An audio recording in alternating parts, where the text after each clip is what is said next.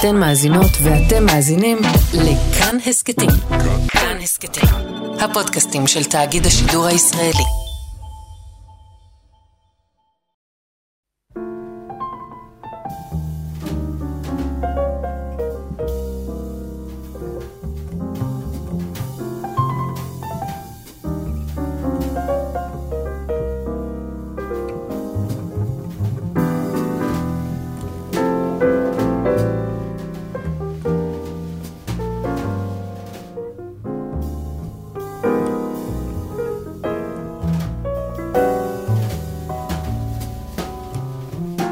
שלום, צהריים טובים. ברוכים הבאים להתבודדות, כאן עמיחי חסון. ויאיר אסולין.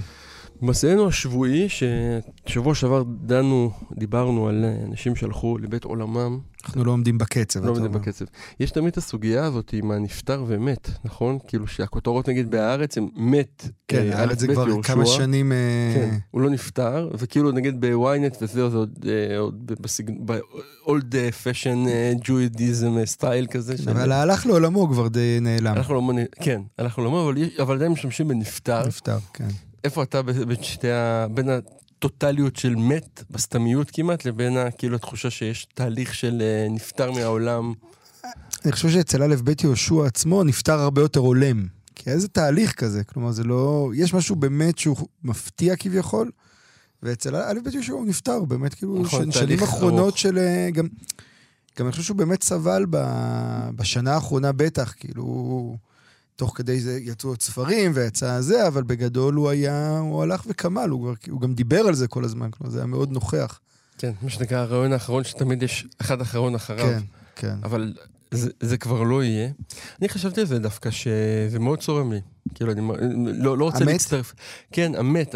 דווקא בגלל שזה כנראה כל כך נכון, כאילו, הבינאריות של מוות שמייצרת און או אוף, כאילו, אין, אין אמצע מהבחינה הזאת. כאילו, מישהו מת וזהו, וזה כן. נגמר.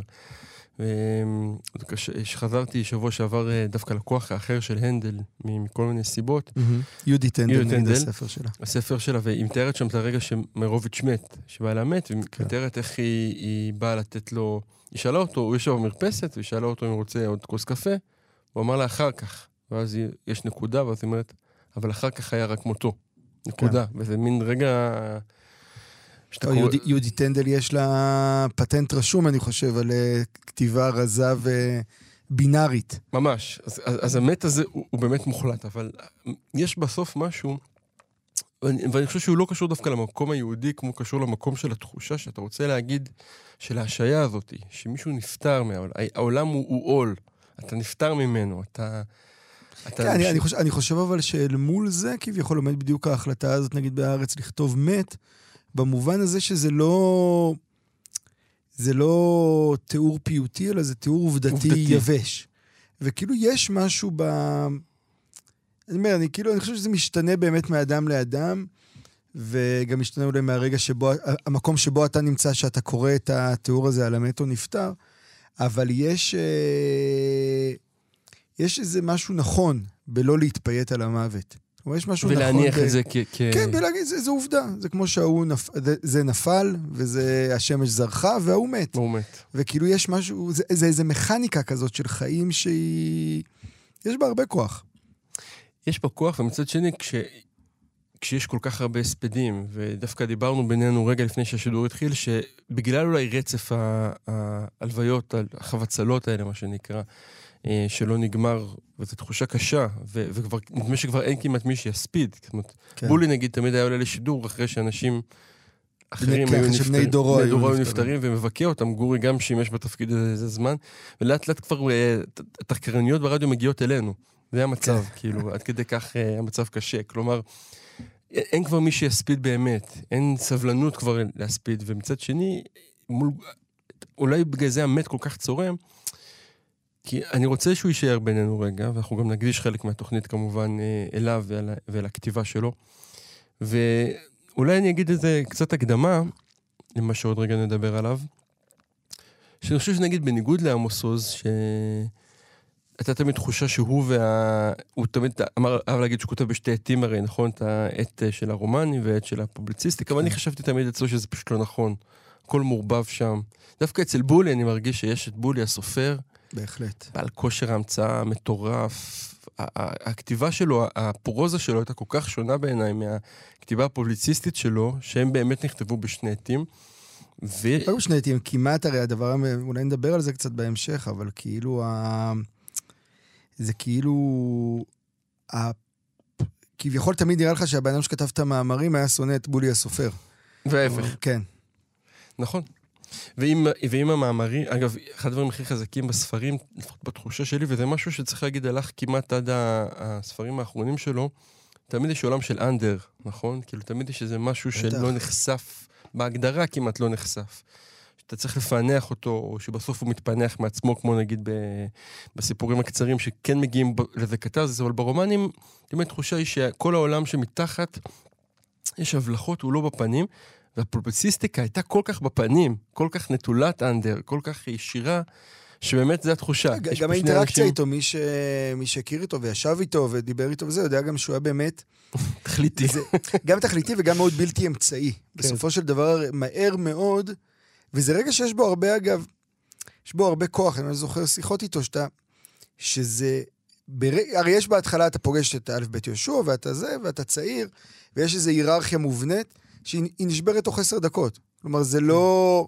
אצל אצל עמוס עוז היא מעולם לא נשברה, אוקיי? כלומר, משהו בחוויה הזאת שלו, בביעבוע הפנימי, בתשוקה, ב... אני חושב באמת בעיקר מהמקומות החיוביים, אוקיי? אה, היא כוח, היא כוח מאוד חזק בספרות שלו. אני חושב בפובליציסטיקה, אגב, זה ה... אולי אתה אומר, אולי אתה אומר עכשיו משהו שהוא מאוד מעניין, כי ה... ה... התשו... הבלתי אמצעיות, מהמם. יש לה כוח ענק בפרוזה, והיא מינוס מאוד מאוד גדול ברעיונות, אוקיי? שבדיוק צריכות, צריכים את האיפוק, כן. את המורכבות הזו. אז אולי זה, על זה.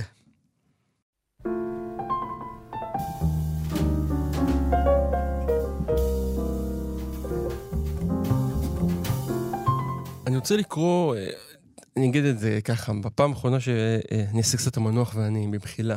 כן. אבל בפעם האחרונה שפגשתי את א' ב' יהושע, אז היה מין כזה פאנל, ואז הוא שאל בצורה מאוד ישירה, ומה משלי אתה אוהב לקרוא? כדרכו של א' ב' יהושע, ואמרתי לו שאת הסיפורים הקצרים, הוא נורא התרגז. זה היה במכון ון ליר, אה, ואמרתי לו, בולי, אתה צריך לכעוס, אני, אני חושב שזה פסגה, הסיפורים הקצרים שלך. ואז הוא אמר לי, אבל כתבתי מאז כל כך הרבה, כל כך דברים יותר חשובים, כל כך דברים יותר משמעותיים. מה נתקעת על הסיפורים הקצרים? ולא רציתי להרגיז אותו ולתת את כל התיאוריה, וזה גם לא אומר שרומנים כמובן אה, רעים, ההפך, יש לו פסגות שם. אבל יש משהו בסיפורים הקצרים שהוא כל כך הדוק אה, ומצליח במעט מאוד מילים. אתה יודע, רומן כמו אה, מסע אל תום אלף, שהוא באמת רומן מרתק בהמון מובנים, לוקח לו כל כך הרבה זמן להגיד משהו שבולי הצעיר כותב אותו ב... אני לא יודע, ארבעה פרקים, משהו כזה, בעד חורף 1970. כלומר, קורה שם משהו אה, אחר, זה סוג אחר של כתיבה, ו... וזה גם פתאום הזכיר לי שהבן אדם התחיל לכתוב רומנים, באיזה גיל 40. משהו כזה, כן, כן, כן, עכשיו... איש כזה. מבוגר, כלומר, ראשית הקריירה שלו היא בכלל של... אה, בעיניי אפילו, ה... אני חושב אגב שהרומן הכי טוב שלו זה גירושים מאוחרים. לא יודע, אה, יש כאלה שאוהבים את הרומנים ההיסטוריים וזה, עכשיו גירושים מאוחרים הוא הרומן הכי טוב, הוא הכי טוב, כי הוא הכי דומה לסיפורים הקצרים. כלומר, הוא הכי כי טוב זה בעצם הוא... גם פרקים... כי, כי הוא בנוי כסוג של רצף של סיפורים סביב אותה תמה, או וריאציות על, אותה, על אותו רגע, ואני מאוד מסכים איתך, כלומר, שאני עד היום אין סדנה, או כשאני, כל מקום כאן שאני מדבר, מגיע לדבר על כתיבה, אם זה יותר ממפגש אחד, זה תמיד איכשהו מות הזקן מופיע מהר מאוד עולה על, עולה על השולחן, כי זה באמת מלאכה שהוא הצטיין בה, אבל אני חושב שאפרופו מה שדיברת על ה... חלוקה בין הפובליציסטיקה לפרוזה, שהיא, שהוא מתח שגם אני חי אותו באופן אישי כל הזמן, של ה... שיש משהו ב... ב... בק... בזה שהוא התרגז על זה שאהבת את הסיפורים על פני הרומנים, שבמובן מסוים בסאבטקסט אמרת לו, אני מעדיף אותך הסופר מאשר אותך ההוגה, או ההיסטוריון הזה, בעל המבט הרחב, ואני אני מבין גם את ההתרכזות שלו, ואני מבין גם את מה שאתה אומר. אני רוצה לקרוא קטע משתיקה הולכת ונמשכת של משורר, שזה סיפור קצר, אכזרי מאוד בעיניי, אה, ויפה מאוד, באותה מידה כמעט, על אה, משורר מזדקן, ש... מה שנקרא, אה, איך דוידן אמר, הבוקר קם לו והוא לא קם. זאת אומרת, כן. זה, זה כבר לא עובד. הוא לא מסוגל יותר לכתוב, והוא מטפל בבן שההגדרה הכי עדינה שאפשר להגדיר אותו הוא מפגר. האמא מתה, האחיות הגדולות לא מתעניינות. הסיפור הזה קורה כמו רוב הסיפורים האלה של אה, בולי פה, הצעיר, כן, קורה רשמית בתל אביב, אבל כאילו במעין על מקום כזה, כן, במקום שיכול להיות גם כל מקום אחר. וקורה בה את הדבר החזק הזה שקורה בסיפורים הקצרים, שהקולות מתערבבים. שבסופו, גם, גם בנרטיב הסיפורי, אני אעשה פה את הספוילר, אולי שאין מה להגיד, הילד לוקח את הכתבים של אבא שלו, מפרסם אותם, חלק בשמו, חלק ב, אה, לא בשמו, ואתה כבר לא בטוח מי כתב את מה. נדמה שגם הגיבור של הסיפור לא בטוח כבר מי כתב את מה. ונוצר איזה ערבול כזה ש... א', הוא מכריח אותך רגע להתבלבל, ולא, ו- ואין תשובה, כאילו. וגם האכזריות של הכתיבה, שאני אקרא אולי באמת קטע, לא את ההתחלה, אבל קטע מההתחלה, אה, הוא הכוח. לא להסתיר את זה, לא לנסות לייפות את זה, זה ככה. אז ממש קטע יחסית מההתחלה. בן זקונים מולי. נולד שלא מתכוון, בטעות, במין נס ארור, שכן כבר היינו שנינו, אמו ואני, דרוכים על סף הזקנה. ימים אלה קודם לידתו שמורים היטב בזיכרוני. אביב רך, ארוך מאוד, נפלא במיוחד. ואני, משורר שכבר פרסם חמישה קובצי שירה המחליט להפסיק לכתוב, וזאת מתוך ודאות נמרצת, בלתי ניתנת לשינוי, מתוך ייאוש גמור, שכן רק באותו אביב הודיתי בפני עצמי שמן ראוי לי לשתוק. הניגון עבד לי.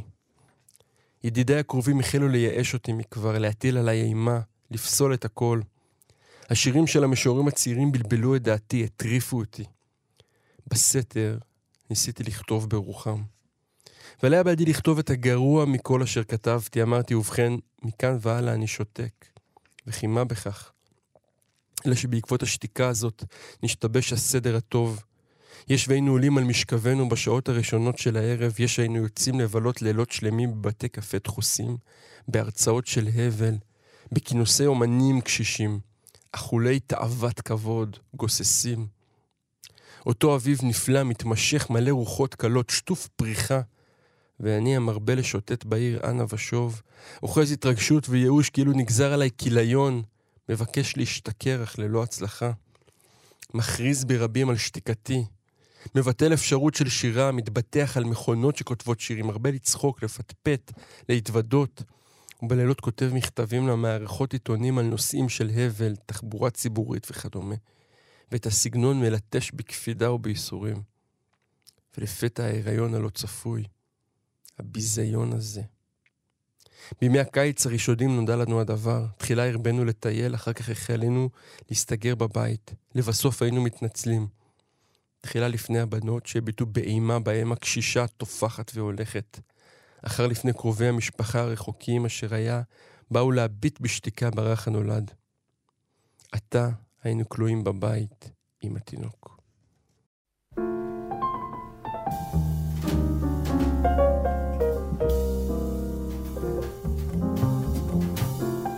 אמ, אני גם אקריא משהו.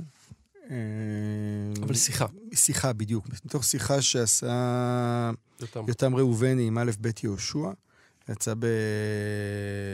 בסדרת השיחות שלו. כן, איך זה נקרא לזה? קונטרסים... חוברות... חוברות כאלה, כן. לא מעוצבות, נגיד זה ככה. כן. אבל מלאות בתוכן, כאילו... כן, כן, הפער המדהים הזה בין... ממש, זה קובץ של שיחות כאלה, יש לו פנחס שדה, אני חושב. כן. איפשהו כנראה קניתי את זה בשנות ה-20 שלי, בשיטוטים בחנויות ספרים. וחזרתי לזה אתמול בלילה, בעקבות הפטירה של אלף בית יהושע, אני ממש זוכר את עצמי, אגב, קורא את החוברת הזו בצבא. וואלה. כן, ו... ולדעתי, במובן מסוים, יכול להיות שאולי חוץ מגירושים מאוחרים, זה הדבר השני שלו שקראתי. כלומר, התחלת דווקא התחלתי, מזה. התחלתי מזה, או גירושים מאוחרים הכרתי, ודווקא היה לי איזה דימוי שלו. אני זוכר, היה אצל ההורים שלי בבית, היה את השיבה מהודו. וזה בסופו, זה היה ספר שלא הצלחתי לקרוא אותו, נגיד בכנות. כן. ואיכשהו התקבע לי בתוך העולמות האלה. אגב, צריך להזכיר, אני חושב שגם אמרנו את זה על עמוס עוז. אני חושב שלפחות, לא יודע איך זה אצלך, אבל כש... בגילאי ה... אני יודע מה, גיל 10, 11, 12 שלי, עמוס עוז ואלף בית יהושע נתפסו אצלי, באמת לא שונה מרם אחד. אורן. אה. לא, גם לא שונה מרם אורן בהקשר הזה. כלומר, הם לא כן, נתפסו זה לי כ... שלהם. כסופרים איכותיים, אלא כמו שאתמול שמעתי באחת מהדורות החדשות, שרצו כאילו להחמיא לאלף בית יהושע, אמרו, היה סופר רבי מכר מהולל או כזה. אבל באמת, אה, אה, אה, השיבה להודו היה רב מכר מהולל, זה בדיוק מה שזה. בהחלט, בהחלט, אני אומר, אבל זה איזושהי התקבעות כן. שה... יודע, אצל עמוס שבלעה... עוז עם קופסה שחורה, באמת עם כל הספרים היותר... אה, זה, מש, זה משהו בסוף שנות ה-90, תחילת שנות כן. ה-2000, שהייתה איזו תקופה כזו שבלעה, אני חושב, הרבה מההישגים שלהם. קצת אה, הנבואה שהגשימה את עצמה כאן של הסיפור הקודם אה, שקראנו. מעניין, מעניין מאוד. ואני ממש זוכר את עצמי קורא את השיחות האלה, ואני רוצה להקריא איזה משהו על, אה, על איך הוא תופס גורל וגורליות, שה... אני חושב שהמאזינים שלנו קצת שומעים משהו בקול שלנו שהוא הוא טיפה אמביוולנטי, אוקיי? זה לא ה... ואני חושב שהוא באמת היה סופר גדול, אבל אני חושב שהיה משהו בהשקפת העולם שלו, ש... אמרתי, השקפת העולם שלו הרבה פעמים חתרה תחת הפרוזה שיצאה ממנו כנראה באופן הרבה יותר אינטואיטיבי. וככה הוא אומר, הוא שואל אותו, יותם ראובני שואל את א' ב' יהושע, אתה מאמין בגורל, בגורליות? אז הוא אומר ככה, אז זהו. מבחינת זאת, כמו שאמרתי, אופייך הוא גם גורלך. לא רק גורלך, אבל גם גורלך. גם, אם, גם את זה אני מקבל מן היוונים, כמו את דע את עצמך. האמת והטוב קשורים זה בזה. לכן המטרה הכי נכונה של החיים היא לדעת את עצמך. האמיתות האלה מאוד נכונות לי. מובן שאם אדם נולד עם מום מסוים או סיטואציה משפחתית או לאומית קשה, זה גורל שלא בשליטתו. אבל מה הוא עושה עם המום הזה, איך הוא מתמודד איתו, זה כן בשליטתו. למשל מושג כמו גורל יהודי, שהוא מטבע עובר לסוחר אצלנו, נראה לי די מופרך. אם אתה מדבר על גורל שוודי וגורל נורבגי וגורל יפני וגורל פלסטיני, אז בסדר, בקטגוריה הזאת אתה רשאי לדבר גם על גורל יהודי. אבל אם אתה מייחד את המושג גורל רק ליהודים, זה כבר דבר אחר. מה קרה כאן? אתה שואל את עצמך, רק היהודים קיבלו גורל ושאר העמים קיבלו מצב טבעי? והיפנים שהטילו אימת הרס והרג בכל מזרח אסיה ולאחר מכן קיבלו פצצה אטומית, האם מותר להם לשבת ולבכות על מר גורלם? כאשר אתה מדבר על גורל יהודי, זה כאילו שיש דבר כזה שהוא מעל היהודים, שהוא לא תלוי בהם ובמעשיהם.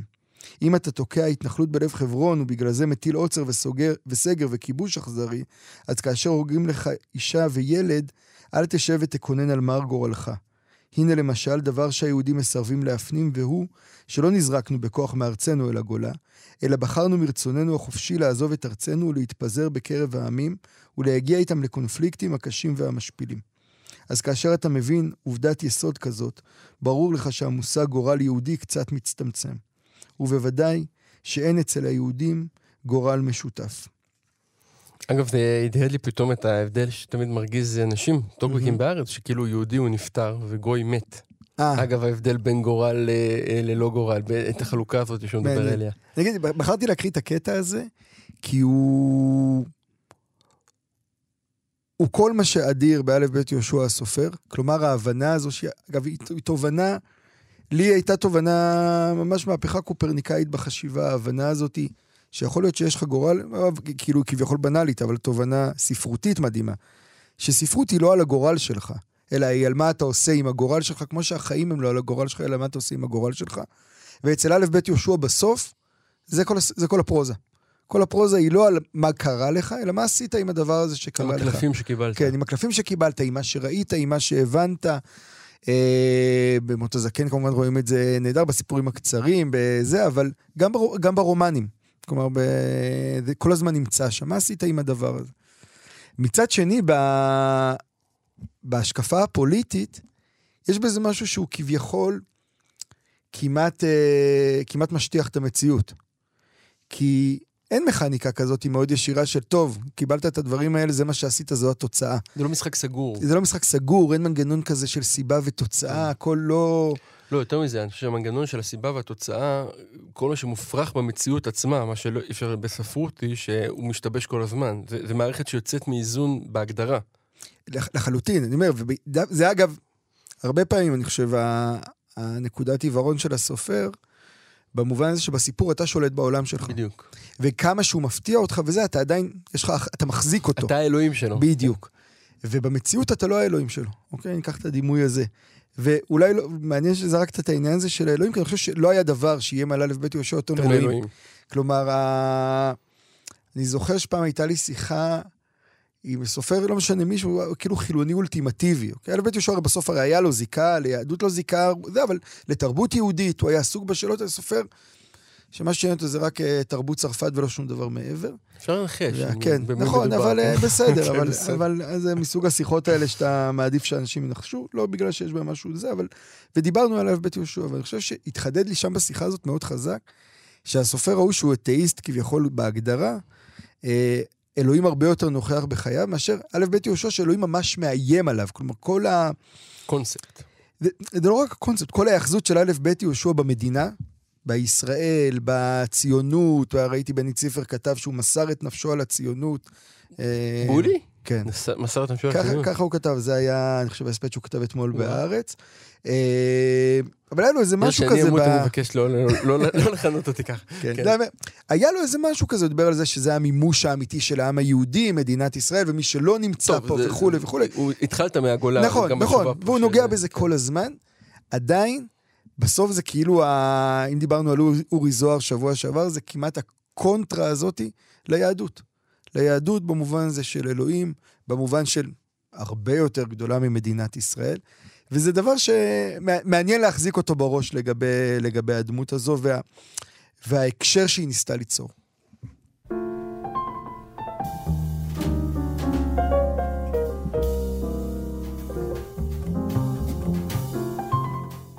רציתי לתת הערה קטנה קטנה על הקרקס שהתנהל אה, בתחילת השבוע אה, בבית המשפט.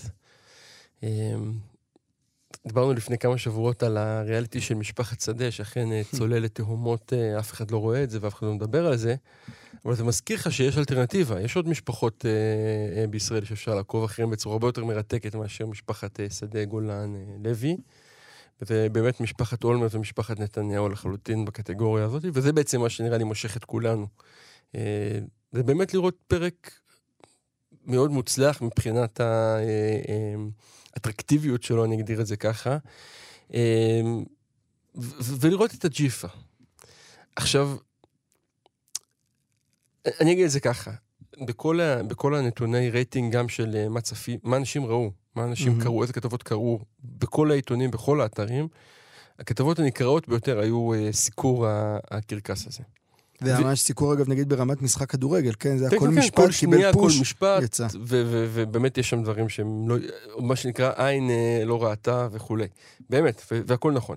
מצד שני, תמיד התלווה לזה איזה מין תחושה שכולם צריכים להגיד כמה זה מגעיל וכמה זה מביך וכמה זה בושה. ווואלה, לא. זה לא מביך ולא בושה. יש בזה משהו, אני חושב, במובן הזה נורא נורא ישר ונורא נכון לזמן שאנחנו חיים בו. שאין בזה בושה. מאוד אין- הולם, מאוד מאוד הולם. את הזמן. הרי משפחת נתניהו ידעה טוב מאוד שאם היא תתבע את אולמרט, יצוצו, בדיוק הסיפורים האלה, היא לא הופתעה, אני חושד, משום סיפור.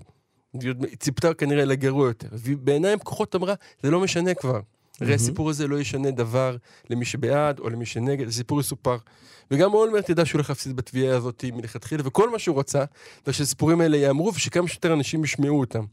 כלומר, יש פה איזה מין, כל האפולוגטיקה שהתלוותה, זה הייתה בידיי פשוט בלתי נסבלת.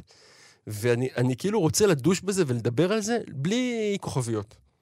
הקרקס הזה, כמעט, אתה- כי-.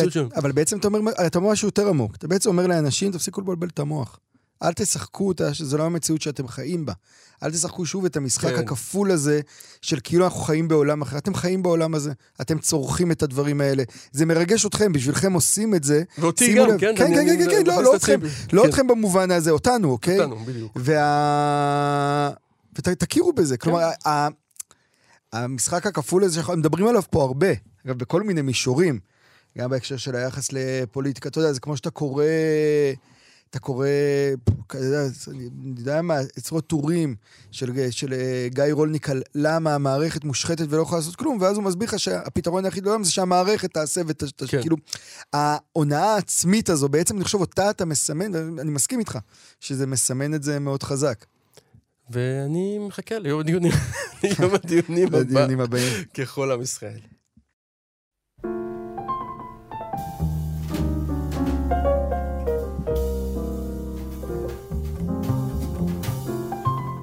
אז אנחנו לקראת הסוף, ובאמת אה, המוות או הפטירה של א' ב' יהושע, כנראה שניהם.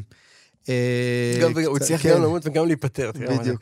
אה, קצת ככה, בצדק כמובן, קיבלו את הנוכחות בתוכנית שלנו, ורציתי, לקראת סיום, להפנות ל- לטקסט אה, שקראתי, אה, זה טקסט שני בסדרה, שקראתי אה, בסוף השבוע האחרון בדה-מרקר, טקסט מתורגם מהניו יורק טיימס, שבעיניי הוא אחד הטקסטים הכי חשובים, מעיפי מוח, אה, מטרידים, שאני קראתי ב... ב... ב... לא יודע, בחודשים האחרונים. אחד הסיפורים ההיסטוריים שהם בלתי נתפסים רק לטובת בעיניי. מי שרוצה לעקוב, תגיד כן, את הכותרת שלו. הכ- הכותרת שלה באתר היא היום שבו הבנקים בוול סטריט שלחו חיילים אמריקאים לכבוש מדינה. ואולי זו כותרת מצוינת, כי היא באמת לוכדת את כל החוויה. זו סדרת כתבות שעסוקה בסיפור של האיטי. האיטי היא אחד המקומות באמת הכי מעניינים בעולם, במובן הזה שהיא המדינ... מדינת העבדים הראשונה, שבה העבדים התמרדו וקיבלו עצמאות. כלומר, באופן עצמאי, בלי שמישהו שחרר אותם. הם עשו את זה מול הצרפתים, והיום האיטי היא מדינה נחשלת. ומקובל להגיד, מטר כמובן, וחצי בשיח... מאמריקה, כן? כן. מ- בדיוק ב- בתוך מקום שהיה אמור להיות אחר לגמרי, בדיוק. מקובל כמובן לייחס את זה כביכול בתוך הגזענות לאנשים, להשכלה, למצב שם, לשחיתות. מה שנקרא, תראה מה קורה שנותנים לשחורים האלה. בדיוק, בדיוק. את יצא. יצאנו מעזה ותראה מה קרה. בדיוק.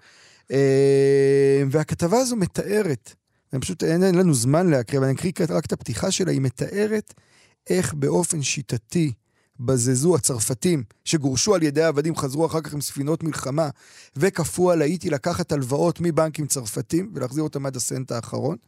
ואז האמריקאים שגילו את הפוטנציאל, כי למה לא, השתלטו על מה שהצרפת... השתלטו בעצם על הצרפתים שנסוגו והשתלטו בעצמם על האיטי, ושוב, כפו עליה לקחת כמויות עצומות של הלוואות, מה הכוונה כמויות עצומות? סיטי בנק, 25% מההכנסות שלו היה רק החזרי ההלוואות של האיטי, אוקיי? אה, כשאנחנו מדברים על ארה"ב שהיא המדינה עם החוב הגדול בעולם, כן, אין מדינה עם חוב אה, כזה. וזו כתבה שהיא באמת, אפרופו, אתה יודע, א' ב' יהושע, והזכרנו את מוטה זקן, אני חושב שאחד הדברים שאני הכי תפסו אותי תמיד בסיפור של מוטה זקן, זה העובדה שה... נגיד, זה סיפורו של ה... גם כתבתי את זה באמת לטור לעיתון השבוע, זה סיפורו של הזקן, שגברת אשתורה הטובה, זאת שידועה במעשה הטובים, החליטה לקבור אותו חי. והדבר המדהים שם, זה זה שמי שהחליט לעשות את המעשה הנורא הוא מי שנחשב הטוב, כמי שנחשב הכי טוב. והכתבה הזו ממש אה, מתארת את זה, אני אקריא רק את הפסקה, הפסקה הראשונה, פסקה וחצי הראשונות, ואני ממש מזמין אתכם ושולח, אה, אני לא יודע אם אתה קראת, אבל אני ממש כן, מזמין בזכותך ה- קראתי, כן, אוקיי, אוקיי. דילגתי על זה ב... רגע, אתה כן. ממש מזמין את האנשים לקרוא, כי זה מסוג הכתבות שאין להם traffic, והן לא מרגשות כמו משפט אולמרט נתניהו, אבל הן פי אין סוף הרבה יותר רלוונטיות. וככה זה מתחיל. בשעות חמות של אחר הצהריים בדצמבר צעדו שמונה חיילי מרינס אמריקאים לתוך מטה הבנק הלאומי של האיטי, ויצאו עם 500 אלף דולר בזהב בארגזי עץ. הם הסיעו את השלל בעגלה לחוף, בדרך שעליה שמרו חיילים אמריקאים בבגדים אזרחיים, שם הם העמיסו את התיבות על סירה, ושטו במהירות לספינת מלחמה. הזהב הגיע לכספות של בנקים בוול סטריט תוך כמה ימים. המבצע התנהל ב-1914, והיה הקדמה לפלישה מלאה להאיטי. צבא ארצות הברית שלט במדינה בכוח הזרוע במשך 19 שנה, אחת מתקופות הכיבוש הארוכות בהיסטוריה האמריקאית. אפילו לאחר עזיבתם של החיילים ב-1934, נשארה האיטי תחת שליטתם של מנהלי כספים אמריקאים, שאחזו בקופתה למשך 13 שנים נוספות.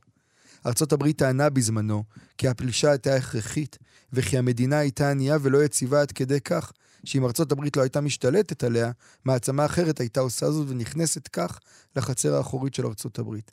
רוברט לנסינג, ששימש שר החוץ האמריקאי בזמן הפלישה, תיאר את הכיבוש כמשימה תרבותית, לשים קץ לאנרכיה, הפראות והדיכוי בהאיטי.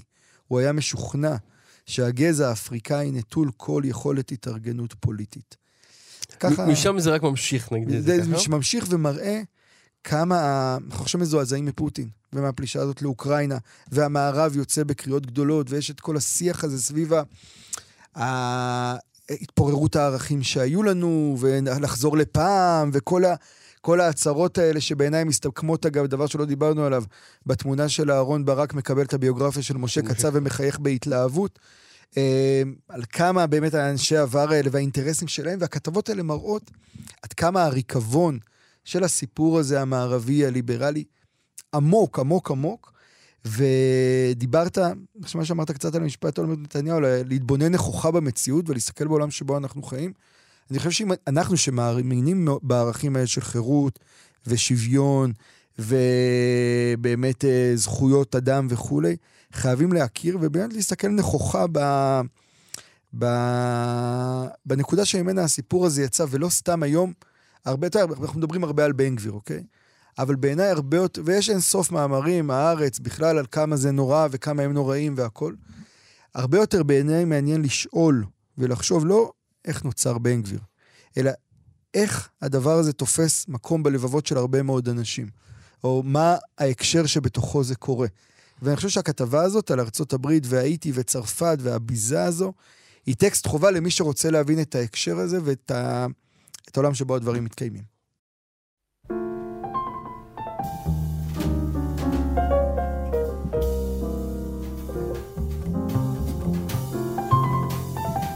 תודה רבה לכם שהאזנתם, תודה לדבר פרין שערך. אה, אנחנו נתראה... יצא, צריך להגיד רק בזה, יצא, ברוח א' ב' יהושע יצאה תוכנית אה, מבעבעת ופוליטית. מבעבעת ופוליטית.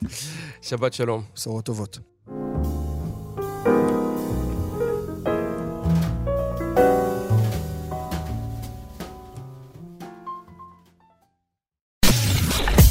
אתן מאזינות ואתם מאזינים לכאן הסכתים. כאן הסכתים, הפודקאסטים של תאגיד השידור הישראלי.